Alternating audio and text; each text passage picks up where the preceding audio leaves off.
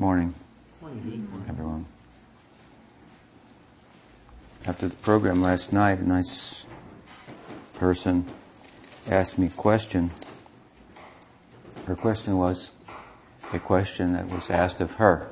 She's a yoga teacher, and one of her students asked her that uh, in yoga we teach about detachment. But Radha and Krishna are depicted as being very attached to one another. So how will we resolve this? On the one hand, we teach about detachment, and our ideal is depicted as hopelessly attached. Radha to Krishna and Krishna to Radha. So I gave a, an answer, kind of a longer answer. But the short answer, I think, uh, the more Zen answer would be that uh, detachment is about coming closer to people. That's what it's about. Detachment is about not moving away from people, but moving closer to people.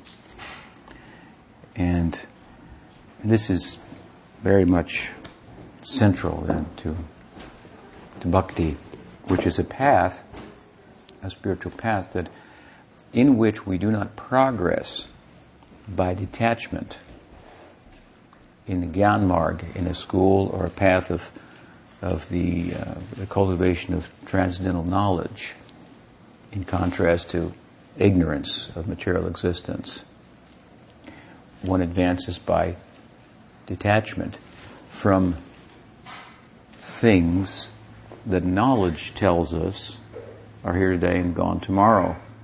And thus, if your pursuit is enduring happiness or firm ground to stand on, you shouldn't invest your energy in pursuit of such in relation to things that uh, won't endure. That doesn't make sense. That's ignorance.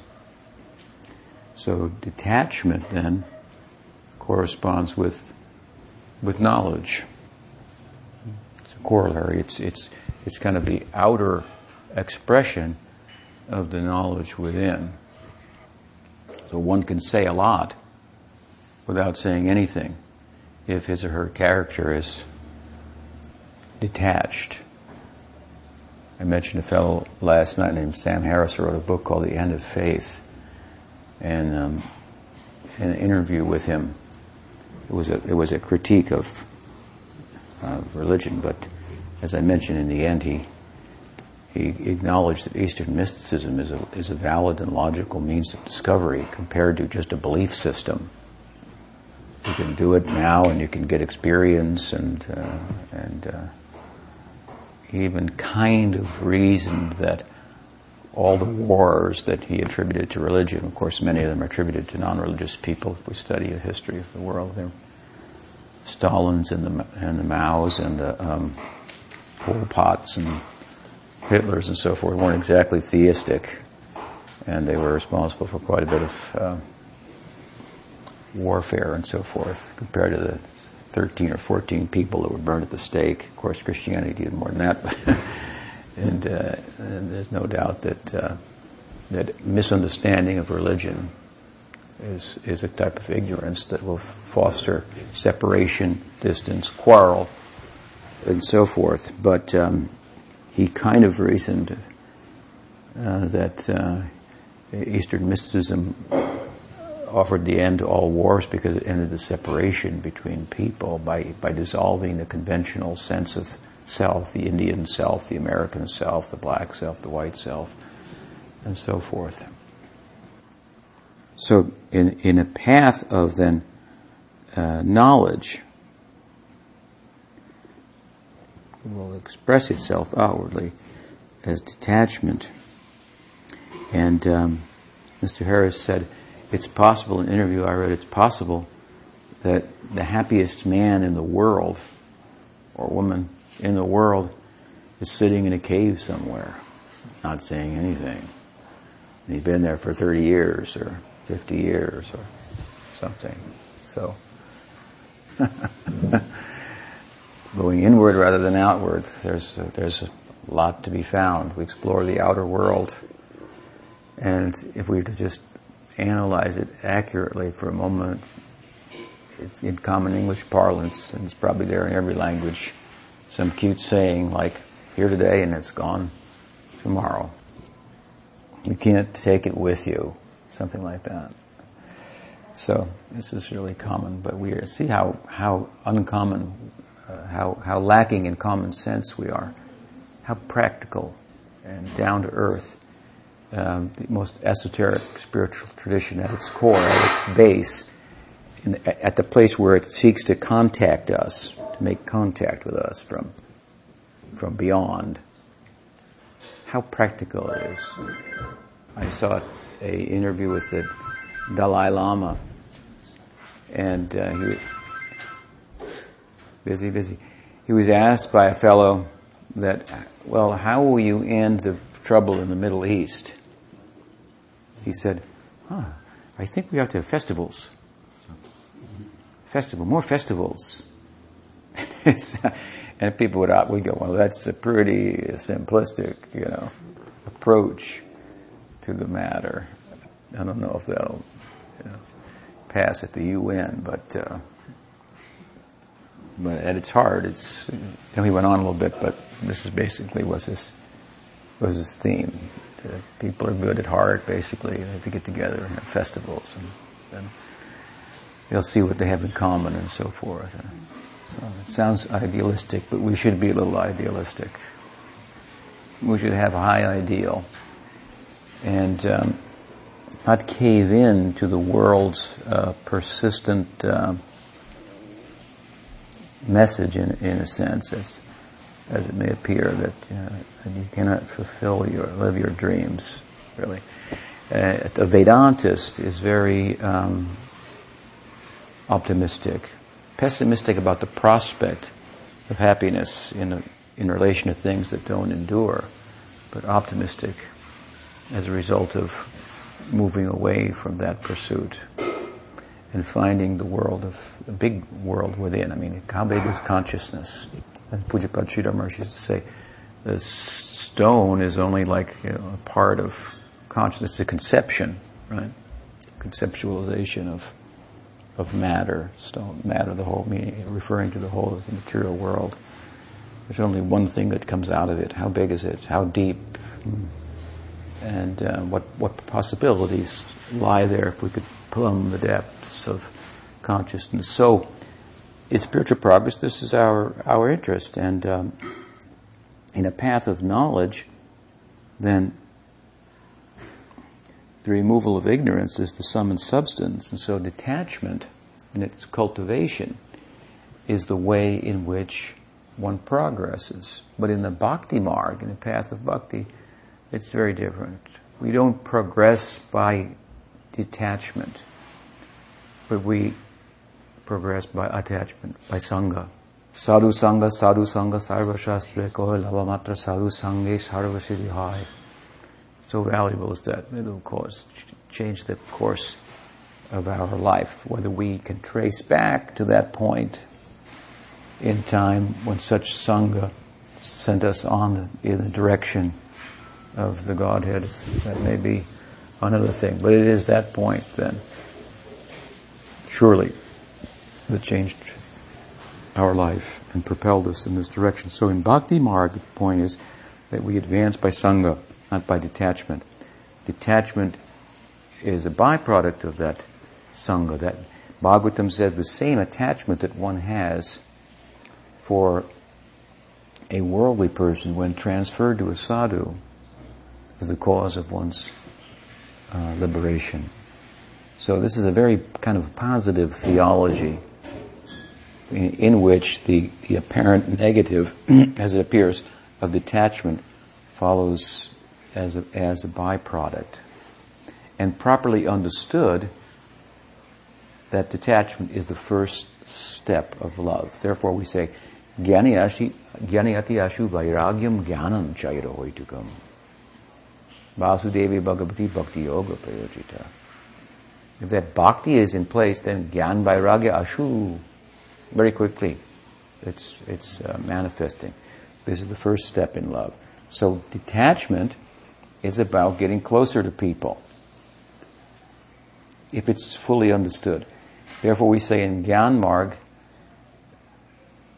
the whole, the whole picture is not given because knowledge is in effect uh, not the whole picture. Not as much, that is to say, as knowledge is merely the, the contrast, the, the, um, the uh, opposite of, of ignorance, of attachment.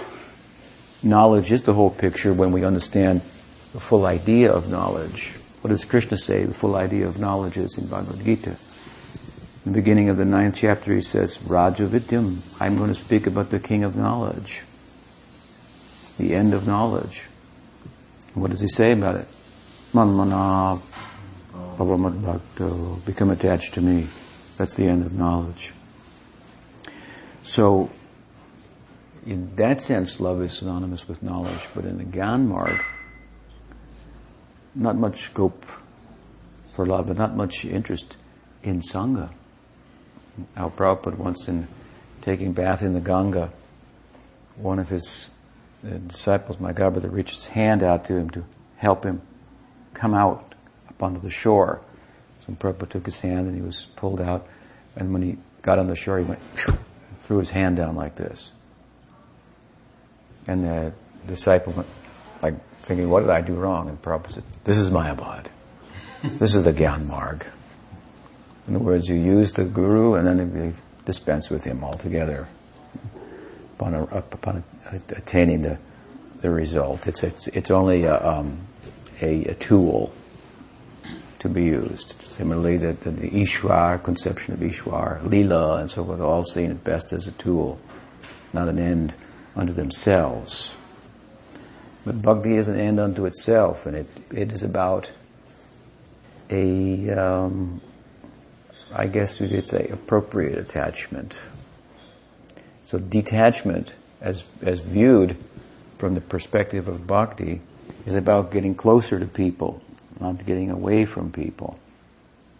Shiva is sitting in meditation. He's easy to understand.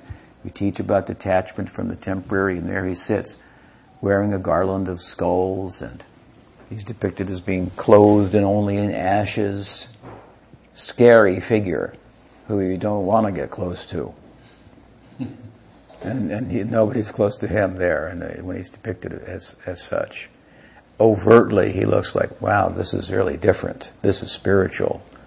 He's detached, sitting alone in the in the jungle. And we are a little attracted to that.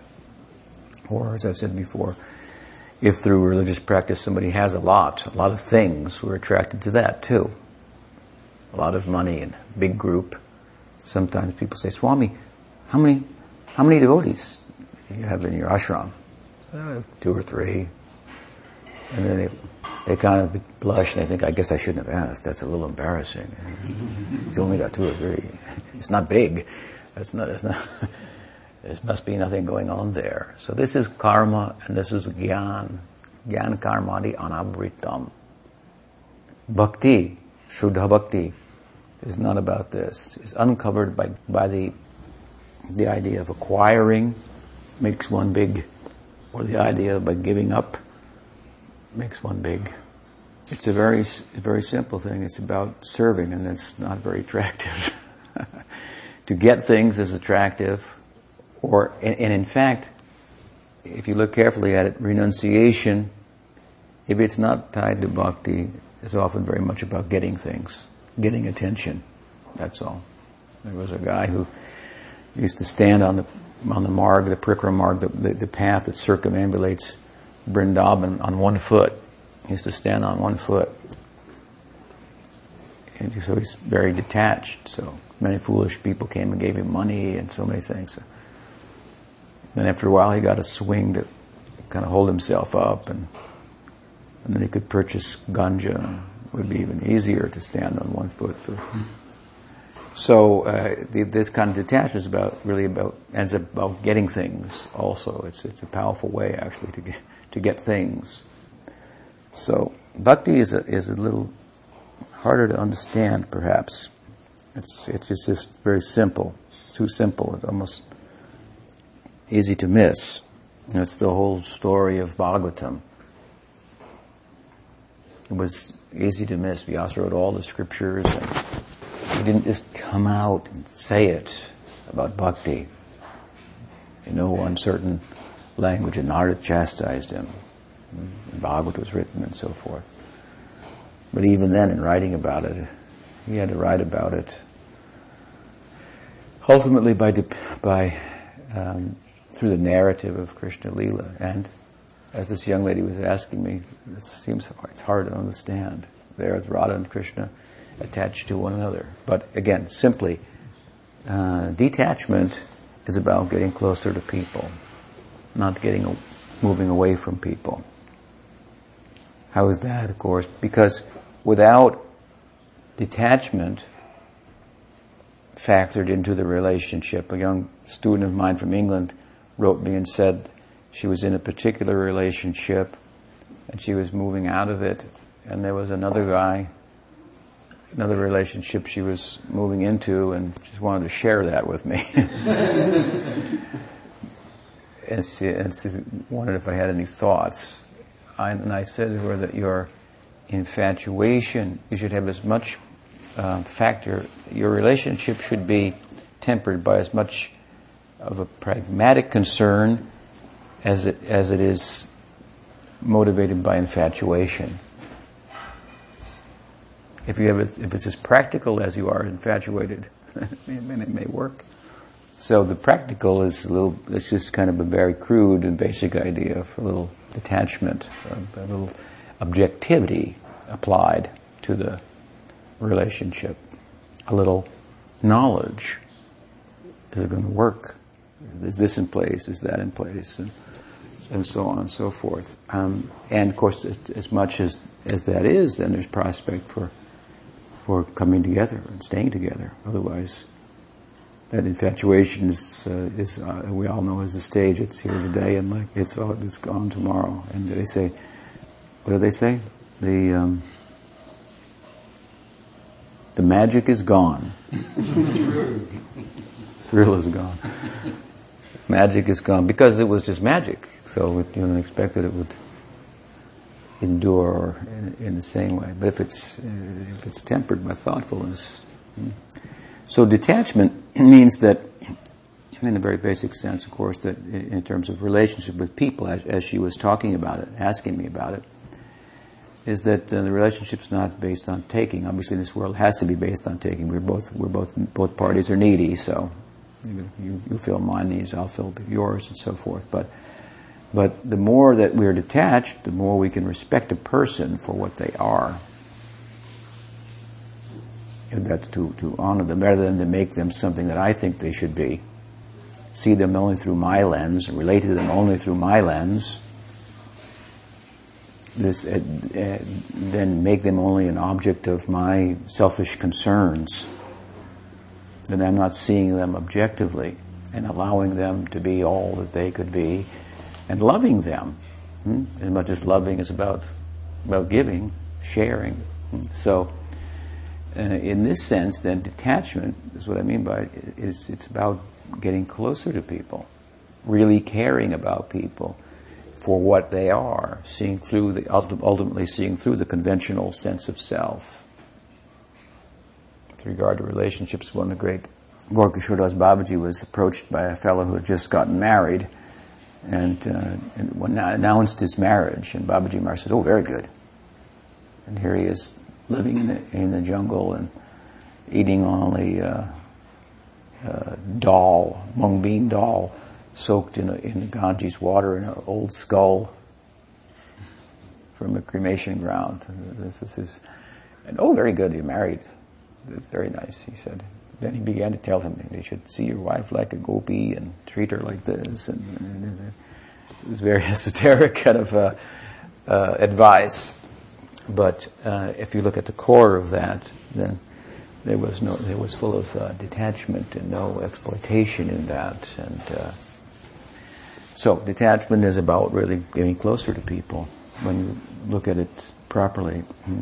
It's not about moving away from people.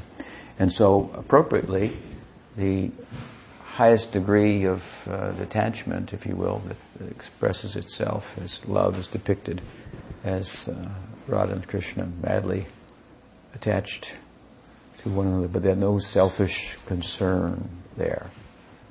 Nirbandha Krishna Sambandhe Yukta Vairagyam, Uchite, Rupa Goswami's famous verse.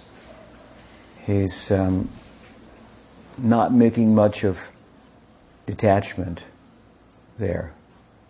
He says attachment to things that are related to Krishna. This is our detachment. That's all. Uddhava said in Bhagavatam, just by wearing the vestments of Krishna, which are very royal and opulent in Dwarka, you can imagine he was the prince, what kind of clothes he wore. I mean, your daughters would have loved to have been, you know, his, uh, in his makeup room and in his wardrobe. Incredible opportunity uh, to get him ready to enter into the palace for the meeting every day. Huh? And so Uddhava said, just by wearing the vestments of Krishna, the hand-me-downs of Krishna, then we will, this is the end of knowledge. We will attain everything by the, by this. This very opposite idea of obviously just wear, wearing a loincloth and clothing yourself in ashes and so on. We're not, of course, uh, denigrating the position of Shiva, Vaishnava, Anamita, Shambhu, and we have a very uh, healthy appreciation of his position as a Vaishnava and, uh, and as transformation of Vishnu. And he represents a particular thing in that way. He's often depicted and so forth. And there's a lesson to be learned from him. We're talking about it. So Uddhava's idea was like just wearing the vestments, the hand-me-downs of Krishna. This will be the sum and substance of our renunciation. Eating the food left by him on his plate. This is our idea of renunciation, which is it's obviously an attachment to to Him, dependence upon Him, reliance upon Him. Uh, detachment in, in, in, itself, separate from this bigger idea that it's part of, fosters a kind of hard-heartedness and uh, individuality, and uh, rather than a dependence and a soft-heartedness and so forth. But uh, so uh, central to bhakti. So again, Rupa Goswami's definition of renunciation was uh, to be attached to things that are useful in Krishna service. And this is the whole idea of the Braj Leela. Hmm. This is the Damodar month, of course, Kartik month, and uh, we sing beautiful Damodar Astakam and um, remember the Leela of, of uh, Krishna and Vrindavan there. He's just uh, uh young Kumar, young child. He hasn't become a herder yet, even. And the village is busy with the Indra Yagya, preparing the Indra Yagya. And it's a big affair. A sacrifice for the satisfaction of, of, of, of Indra, who gives rains, which are necessary for the grains to feed our cows, which are our livelihood because we're cow people, cow herds. So let us propitiate the God of rain. Sounds very pre modern, to say the least, and uh, not a very sophisticated theology or philosophy.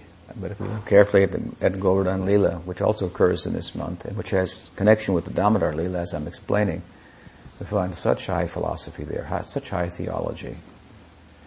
A theology of brain, far beyond mere detachment, knowledge that is the the opposite of the ignorance of material existence. Far, far beyond that. The whole uh, Rajalila is showcasing this idea of, of and difficult to understand. Nanda Maharaj, Jashodamai, they're the king and queen of the cowards, so they have a big entourage. She has plenty of help in the house, but all this help was out, busy helping to prepare for the Indra Yagya, so she's home alone with Krishna. And nursing him, and then the milk on the stove begins to boil over. So she makes a decision to put him down and go and tend to the milk. So how do we, how do we understand this? She's got Krishna, the Param Brahma, in her arms, and he's suckling her the milk from her breast. overflowing with, uh, with uh, affection. Milk is about affection. You know, you hear like the milk ocean. This is the idea. It's a, it's a, the milk land there, the cow land. It's, a, it's, it's a, an affectionate place. This is Golok, full of affection, intimacy. It's full of specificity, detail that, that facilitates, as I said, mentioned last night, love. It looks smaller than Vaikuntha, which looks smaller than Brahman. The big expanse, right, that has no up, no down, no left, no right, Brahman, everywhere. Consciousness, infinite, this is big, spacious, accommodating. And then it comes Vaikuntha. You get it's depicted like a planet, and there's forms and people. And it's a big place, but then you go to Golok and Braj, and it's just a small little village. But what this represents is a growth of affection. It's measured by affection, by rasa. How much affection is there in Brahman? There's no one else there, or unless that's the, the perception. So, without another, some sense of another, what is the prospect of affection? The Goswamis have been quick to point out that the bliss of Brahman is nothing more than the negation, practically, of the suffering of material existence. You say nothing more. That's a that's huge. It is big, yes. But what is their perspective then? You're embodied. You're you're you're limited in so many ways. As I mentioned last night, we are a unit of consciousness. We've come to human life. We're feeling the fact of what we are, as opposed to the less complex forms of life, wherein consciousness is there, but consciousness is only the perception of feelings not, it doesn't rise to self-consciousness. We're consciousness of th- conscious of things. We can feel the heat, the cold, uh, the, and we can see forms, and we're consciously perceiving. But what else we have in terms of being conscious or consciousness in human life is what? Is a sense of self that I exist in the less complex forms of life, this is not manifest anywhere to the same degree. They certainly can't philosophize and, uh, and be so good that they philosophize away their own self existence, which unfortunately happens sometimes. In the name of philosophy, they do away with consciousness altogether, reduce it simply to, to the brain. The feeler then becomes nothing but something is felt by whom, how. You got to get pretty pretty wordy and, and pretty convoluted to support such. And some people are pretty good at that. Krishna says in the Gita, I give you the strength to do that if you want. If that is your faith, I give you the power to do that. Hmm, that's what's going on in those books and ways of thought and so forth. So, so what's big? Space? Space is big. If you're in a small, confined area like this body, you only have two eyes to see whatever's out there. How can you see with those two eyes? With two ears, you only have two holes in the sides of your head to hear all the things that are to be heard. So it's it's limited. We feel like we could do more. We could taste more. We could see more. We could we could do whatever, anything. Hmm? We could fly in the sky, like I said last night. We could go to the bottom of the ocean. This is because consciousness has such. It is above nature. We feel like we can rise above nature. And we can. But by going within, not by going without. Not by going head to head physically with nature, thinking ourselves to be nothing more than physical, small unit of that working against the whole. So we can rise above it. We can come to a spacious plane, Brahman. It's all a lot of room up there, if you will. It's everywhere. It's nowhere that it's not. The great absolute, very spacious. And the, the suffering of the constraints, if you will, of material existence. Material, material existence is kind of a constraint upon the soul. You can't just lift off. You want to, you feel that you could because you're feeling yourself, and self has that potential. But we're, we're constrained by our attachments, our embodiment, and so forth. So to rise above that and become free from those constraints, that is uh, certainly a high sense of freedom. It's spacious and it's accommodating in that sense much more so than in a, the oppressive condition that we find ourselves in, driven by our mind's demands and demands of the senses and so forth. But as I've said before, the most accommodating thing is not space, it's affection. You could live in the closet if you had some, if you loved someone, and they were there too, mm-hmm. right? The whole world could burn down, but you know, the two of us are together in the hollow of a tree, and that's enough. And that's how it feels, isn't it? Affection is accommodating more than space. So these worlds, if you will, of Vaikuntha and Golok, from the big Brahman, they start to look like the small material world again, don't they? There's houses they talk about, and there's people, and there's cows, and and they're attached to one another, and uh, and so forth. Vaikuntha, there's palaces and and uh, all kinds of opulence, and it's bigger. But the, the pasture of Golok, it's a small little place. Looks just like something on earth, very similar. And Krishna, there in Golok, in, in, in the Braj, he's not even wearing a crown.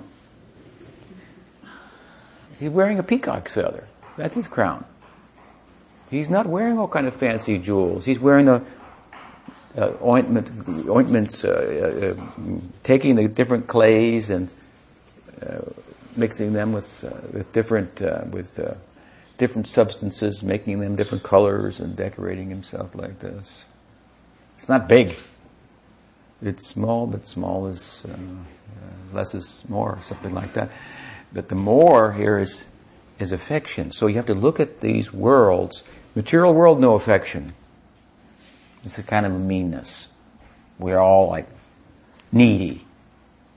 And so we kind of work out a deal sometimes. you know, a treaty.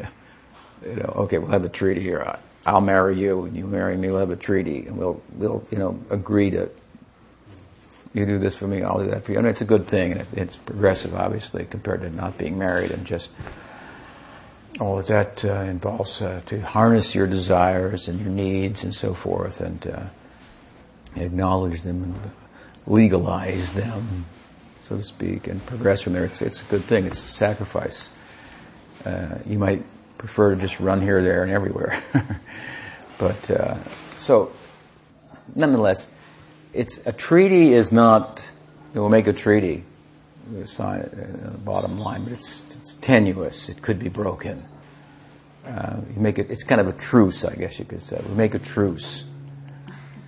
But uh, the fighting could break out again at any time. at any time. So material existence is, is problematic like this. It's, it's kind of mean, mean spirited. Bhaktisiddhanta Saraswati Thakur said it's not a fit place for a gentleman or woman.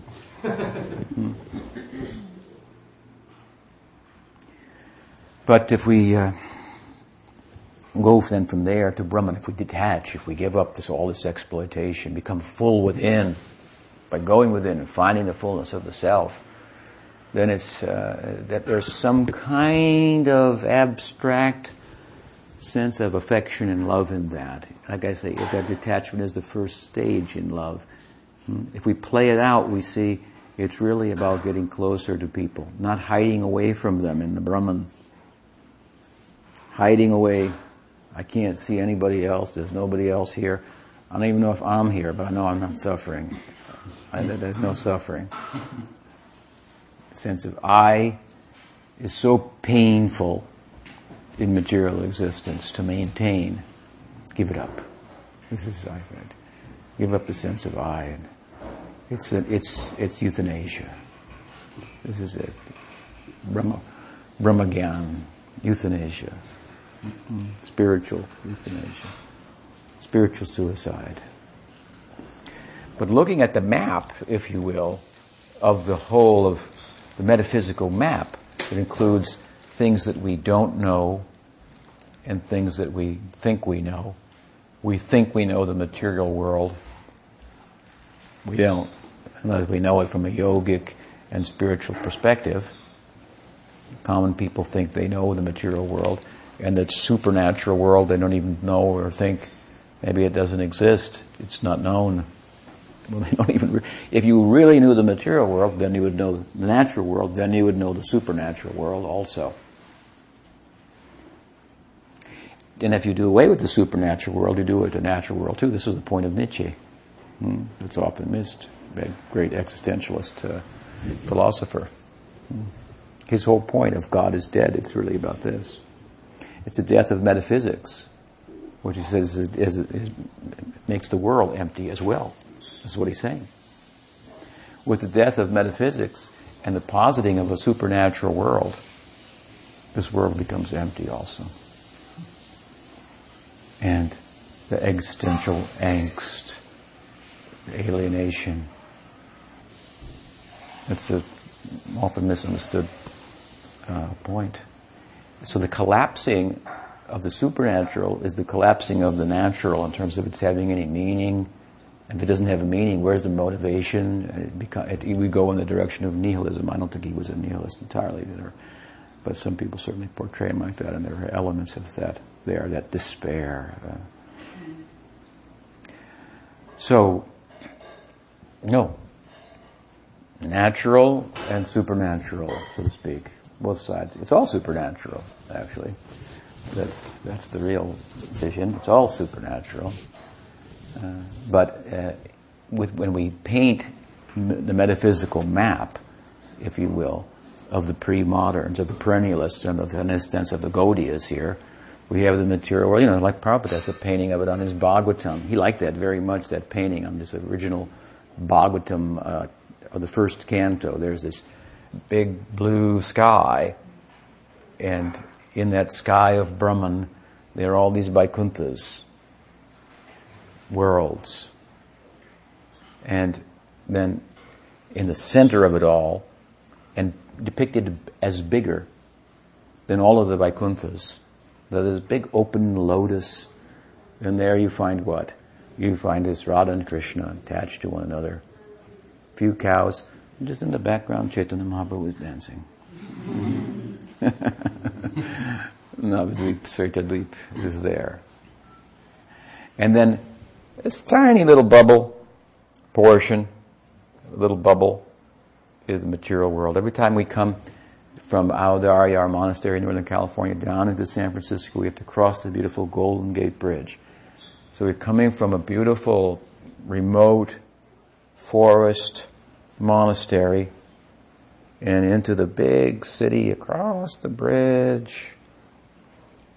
And out in the ocean is this little island, Alcatraz. it's not functional anymore, but it used to be, you know, the secure prison. So I always think of it like that. There's the material world.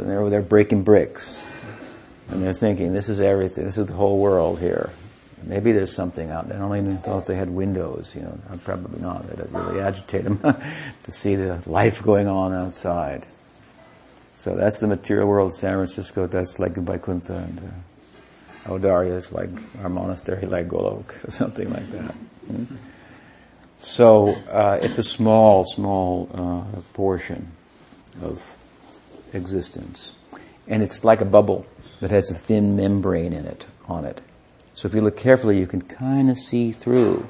And the other greater expanse sometimes shines through. You can get some hazy idea. There's something more. There's something outside the bubble. Outside of the bubble, you can, you can you can pass through that thin membrane and enter into the big expanse of all that is, uh, of all existence. And all that big expanse is all degrees of affection and possibility of intimacy with the Absolute. So when you look at the map, without a philosophical eye and good guidance, or when you just hear about it uh, in, descriptively, without a commentary, if you will, then that Golok looks like this tiny little narrow-minded space of material existence. Brahman is big. That's obviously spiritual. You're free from the oppression and the restrictions, the constricting nature of material existence, how att- attachment constricts our life.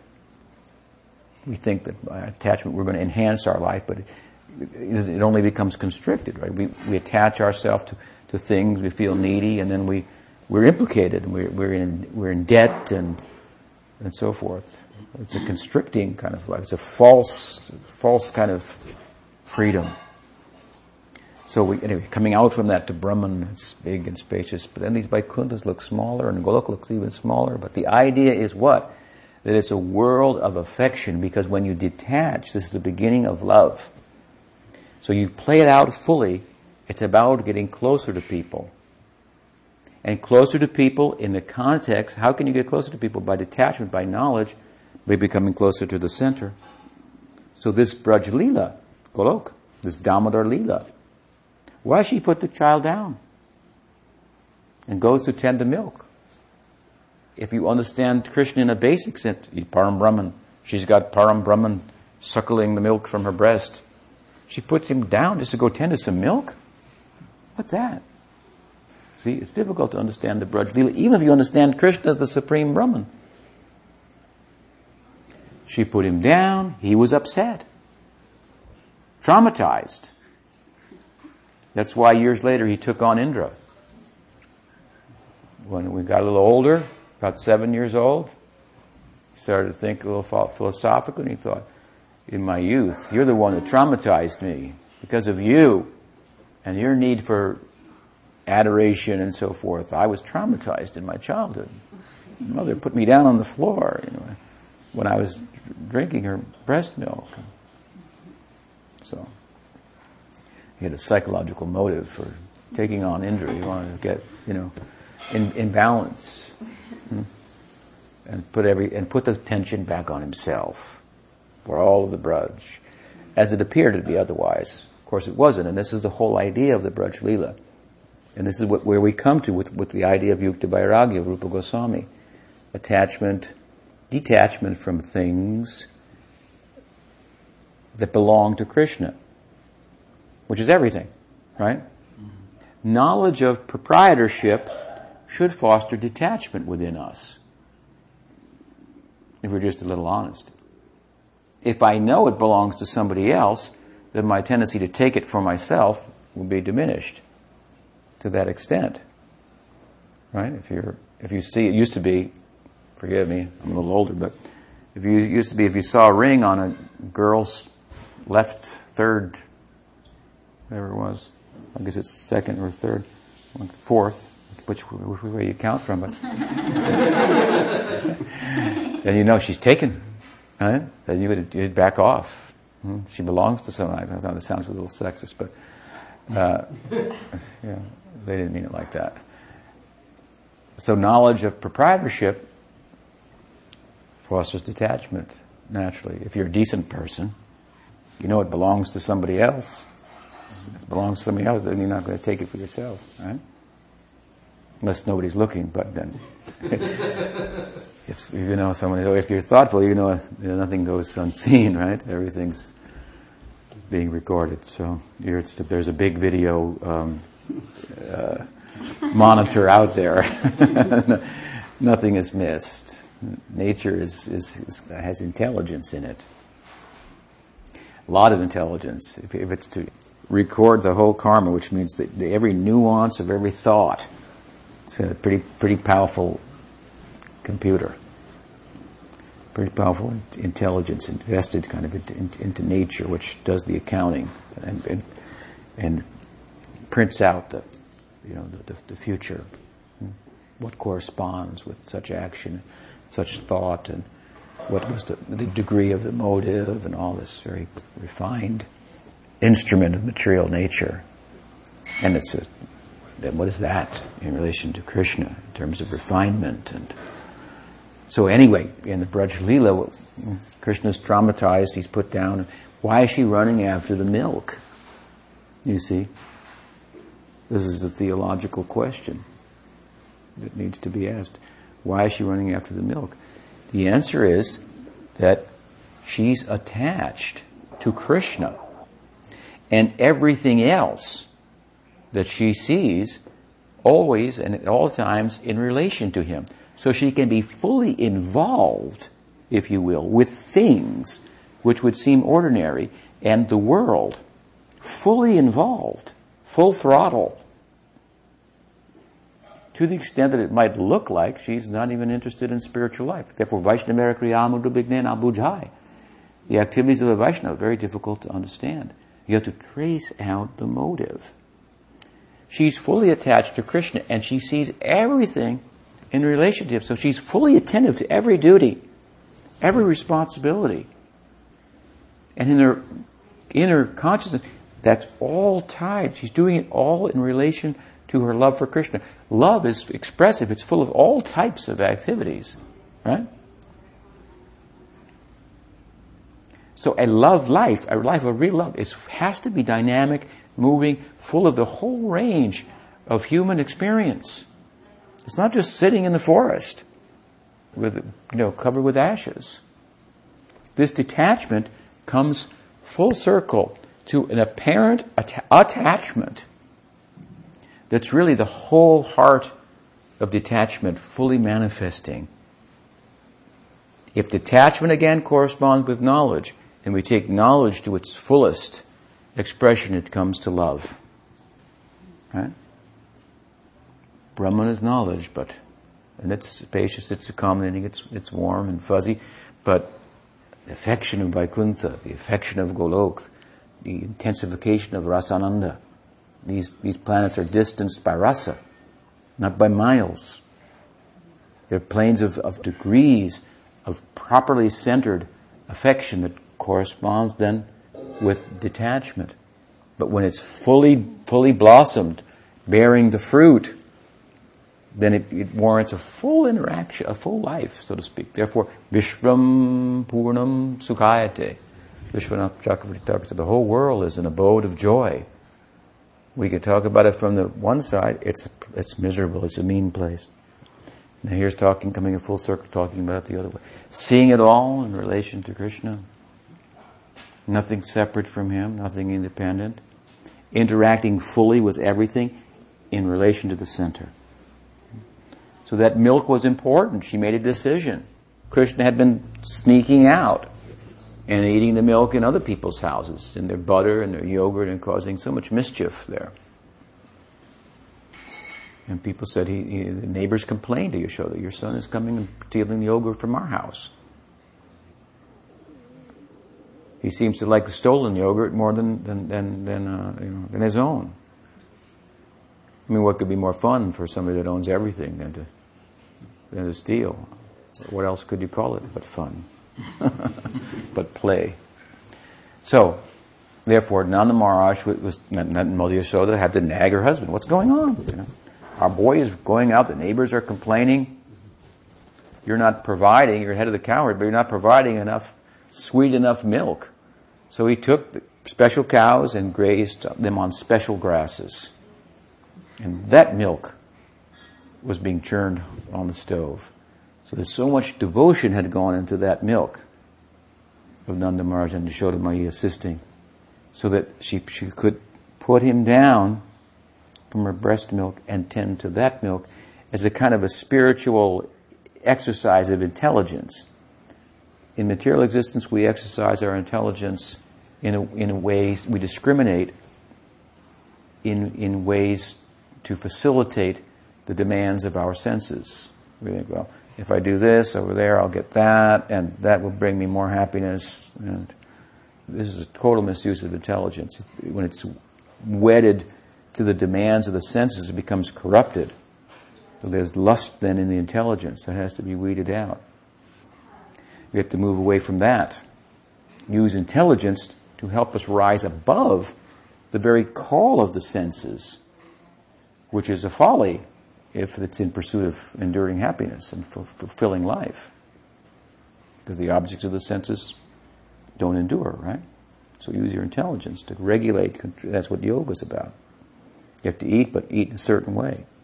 You have to have some relaxation, but in a certain way. In a way that doesn't compromise or get in the way of your spiritual progress. So this is a good use of intelligence. But in full-blown spiritual life, what is the intelligence? Here in material world, we may use our intelligence to determine whether there is God or not. Use our, our logic, anyway, think about it. There, it's not a question of that. It's just how to serve best in any given instance. The intelligence facilitates that. How to best serve in any given instance. So she put the baby down, Krishna down, and tended to the milk on the stove. So this is an example then. Another example. She's the girl, the lady saw the picture of Radha and Krishna, her student did. This is, there she is, Mother Yashoda, holding her child, pictured on, uh, it looks like attachment. And we were teaching about detachment. So these are my thoughts. Any question? That, that means attachment is always with us. There's no way to get rid of, but to focus our our attention and attachment to Krishna, that's called detachment. Yeah, in a sense, there's there's no way to get around that. We are, to use Prabhupada's terminology, part and parcel of Krishna, so we're attached to him, whether we know it or not. that Shakti that we, we're, we're constituted of is dependent upon Krishna. It has its foundation in Krishna. It's not independent. In that sense, it's one with Krishna. So it has no independent existence. So it is attached, in that sense, to. To be conscious of that, then our dependence, that we're a dependent entity, this is the proper understanding. Because when we say that we're part and parcel of Krishna, that means uh, we're equal in quality, right? But that means Lord Krishna is always attached to his beauty or these qualities.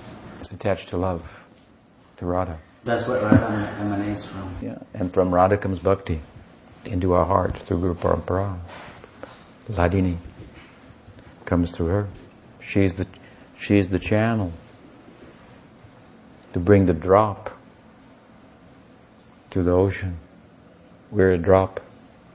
Krishna's the ocean, Radha's the channel by which we go. And manifest as Guru Parampara. So we think about it really. Detachment is about getting closer to people. That's why the devotees are so depicted as being so attached to one another. Narottam's beating his head against with stone, you know, metaphorically. I've lost the association of Sanatan, Rupa, and, and so forth. So they're having passed on to the Nitya So these, these devotees are hopelessly attached people to Krishna, and it manifests to, to, to one another. They like that Sangha, they're dependent upon that. So, all, so many devotees here in Portland, you should come together, become attached to one another. By being devotees. If you're really a devotee, your life is centered on Krishna, then you'll develop attachment to others who are similarly making that kind of sacrifice, and uh, and you can strengthen that. Yes. Please accept my humble obeisance, So, um, how to make the progress for detachment? By sangha. Sangha. That means it's kind of attachment, right? Okay. Let me ask you this: Did you find this discussion helpful? Coming here today? Yeah. Find it helpful? It's making you think about, it's making you ask that question, right? Right. So, this is what's helping you. You want to know how to become detached, how to, how to, how to do that? This is how to do it. The more you think about it, what you think about, you do. What you talk about, you do. What you think about, you talk about. What you talk about, you should do. so the idea is that to create an environment where this is the talk, this is the discussion, these, these are the thoughts. Hmm? It's easy. So is it hard to come here? Has it been hard to sit here? No. Not too hard. No. The floor's a little hard. no, it's not too hard. It's not too difficult. This is the process. This is how to do it. Then you go home and think, how do I do that? And you know, and, and, you know don't go home.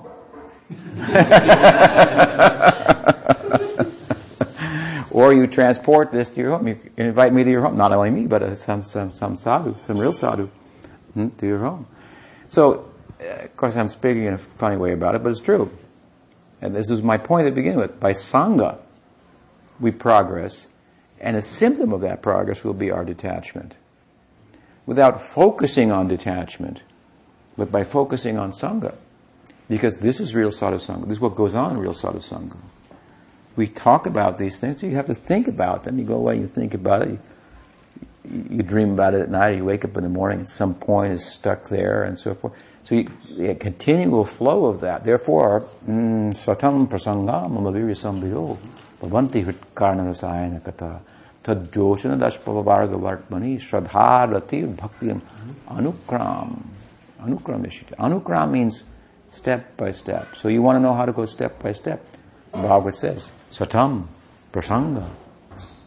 By satsanga, where mamavirya Sambido, where my, my Krishna speak, where my, my virya, my heroic activities, my leelas, are the topic of discussion. Satatam kirtayanto mam. Tushyanti chara manticha. Bodhayantas parasparam. Krishna is saying, this is, this is what the sadhus, this is what they do. The sadhus, they talk about me. Satam prasanga mama virya bhavanti hritkarna rasayana kata.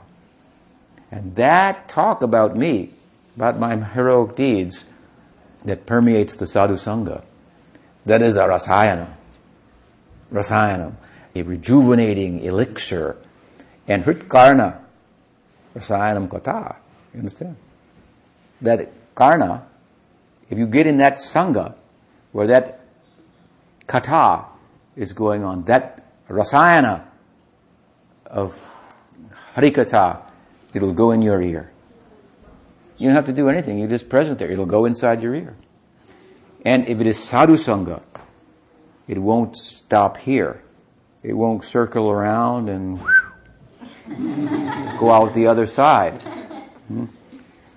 At least some of it will go down and stay in the heart and make a temple there. Start to make a temple. Put a, put put a foundation block in place. Another one so this is the whole method, this is the whole process. And it's so easy. It's so nice. Sadhu Sangha. And Krishna says there. This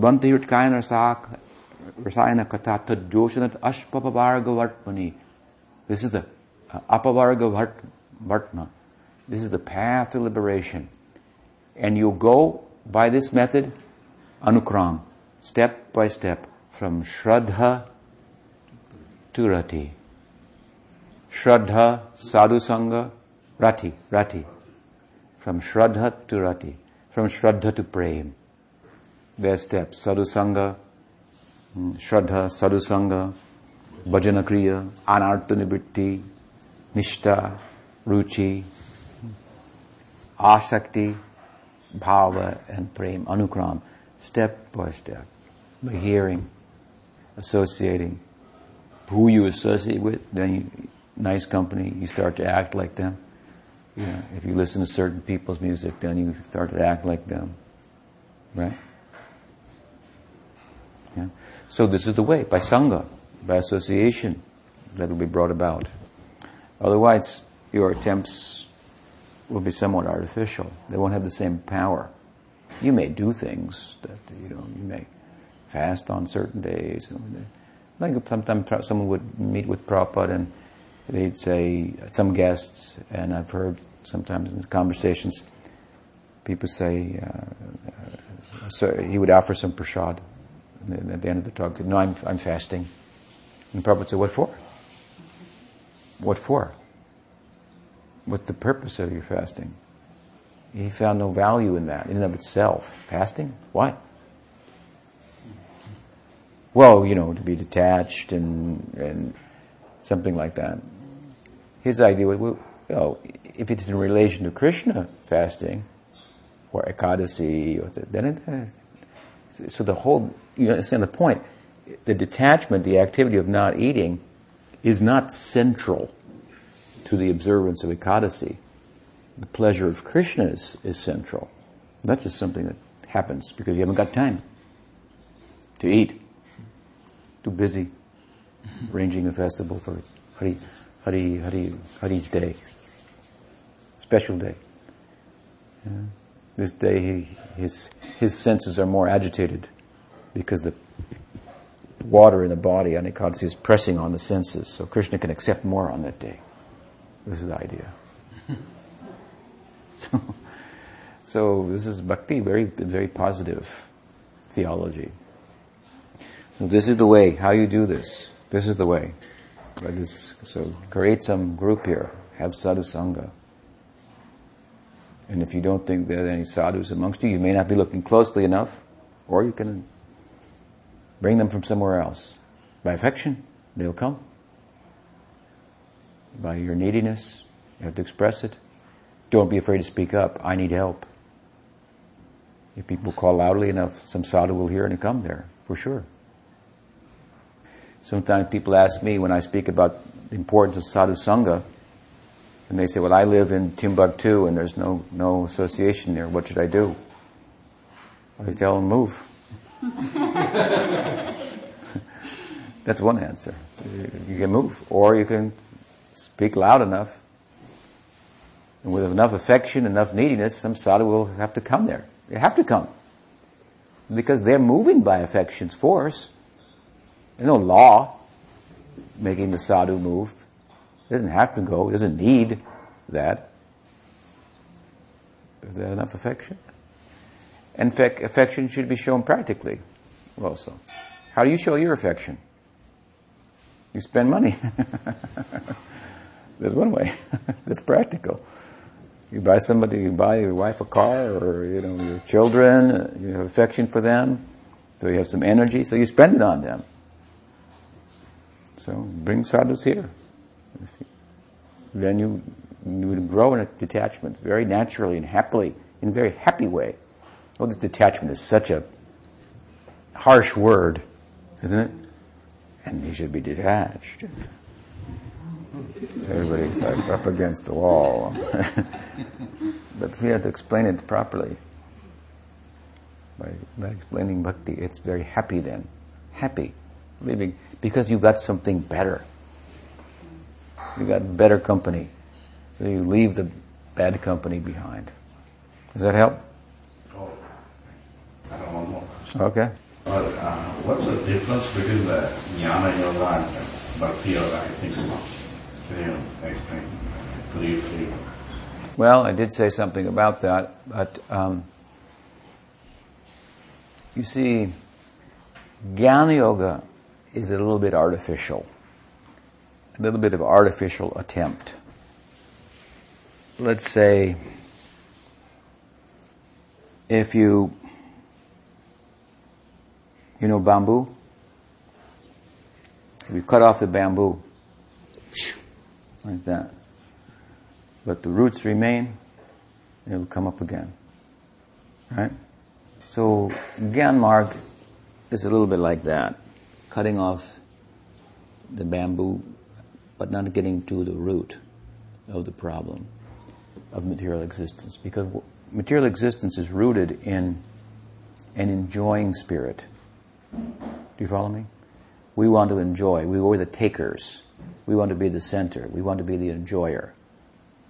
So material existence is rooted in this enjoying spirit. If through knowledge and its culture we understand that there's no enjoyment to be had in material existence. So we, we, we develop a, a method for ceasing from interacting with all the um, appearances of the world, the things that are here today and gone tomorrow, and cultivate directly and overtly detachment this is something about Gyanmarg. But the problem is what? That our material existence is rooted in enjoying. So how will you take the root, root out? You have to replace the enjoying spirit with the serving spirit. And in Gyanmarg, where's the service? In the realm of karma, I want to be the enjoyer. In Gyanmarg, I realize there's no enjoyment to be had. I don't want to suffer. The karmi wants to enjoy, but actually, he only suffers. The jnani realizes that and doesn't want to suffer. So he takes a method to stop suffering. One is a taker, the karmi, and the other, he stops taking because he realizes this taking is false and I'm just suffering. But he doesn't want to suffer. And the bhakta, what does she do? She thinks differently. She doesn't want to take. She doesn't want to run away from suffering. She wants to serve. So this is a complete uprooting then of the material existence. It's rooted in trying to enjoy. Halfway kind of measure is to try to stop the suffering by stopping from interacting. But the full measure and solution is to uproot the serving plant and, or uh, an enjoying plant and put the bhakti plant in. Bhakti lata bija. To get the bhakti bija. And a life of, of service. This is more beautiful and selfless. One person says, I want to have, like a child, I want this, I want that, I want that, I want that, I want that, I want, I want. You might have heard that before. we did it before. We do it now, even as adults, but it's not as crude and obvious, perhaps. So this is the karma marg. We're on the take. And from this, a very childish idea of God arises, if at all. A very childish idea of God. That God is the order supplier of me. He exists for that purpose. Oh, I have to make some prayer or something, and give a rupee, but he's going to give a lot more back. he doesn't need anything anyway. So it's a very childish idea of God. And from karma marg we go to gyan. And gyan marg is the karma karma. I want, I want, I want, I want. And the and the is, is, is I don't want to suffer. I don't want to suffer. I don't want I don't want any trouble. Okay, don't bother me. I don't want to work. I don't want to move. All this movement is troublesome in the karma realm. I want to stop. Shanti, shanti, shanti. I want peace. It's understandable that someone could be driven in that direction, but it's not a comprehensive solution to the problem. Because in the karma marg, the problem is you want something that belongs to somebody else. In Gyan marg, you still haven't acknowledged who it belongs to and, and started acting accordingly. It's also very childish. I don't want to suffer. Hmm. If I can't have it, then I'm not going to do anything. If I can't have it, I'm going to go stand in the corner then. And I'm not going to do anything. It's also childish, right? And there in Gyan Marg, the, the idea of God kind of evaporates. It tends to evaporate into very abstract idea of, of Brahman. And, and in Bhakti Marg, God comes out in full. And he's a lover, not just a business connection. In Karma Marg, he's a business connection. And in the Gyan Marg, he disappears. And in Bhakti Marg, then he comes as a lover. So this is the difference. You have to uproot the enjoying spirit or the unwillingness to serve. That's a, that's a shadow of the enjoying spirit. One is overt, enjoying spirit taking. The other is more um, covert. It's a shadow of it. I don't want to serve. Okay, I won't take. I won't take. I won't steal anything. But I don't want to do, I don't want to work either. But bhakti master, I'm ready to go to work. That's bhakti. I'm ready to report in for work. I've understood the center, the proprietor, and I like him. He's a nice guy. I want to work for him. so it's nice to sit with all of you, and, um, and my recommendation is you should get together yourselves for sadhu sangha. It's, it's, uh, it's not something to do. Um, oh yeah, that's a good idea. Let's try that. This should be, we should be, our lives should be centered around it, really. So, all right, we'll stop there. Sri Sri Guru Gauranga ki jai, Guru Vaishnava Guru Parampara ki jai, Gaur Bhakta Vrinda ki jai, Gaur Premanande.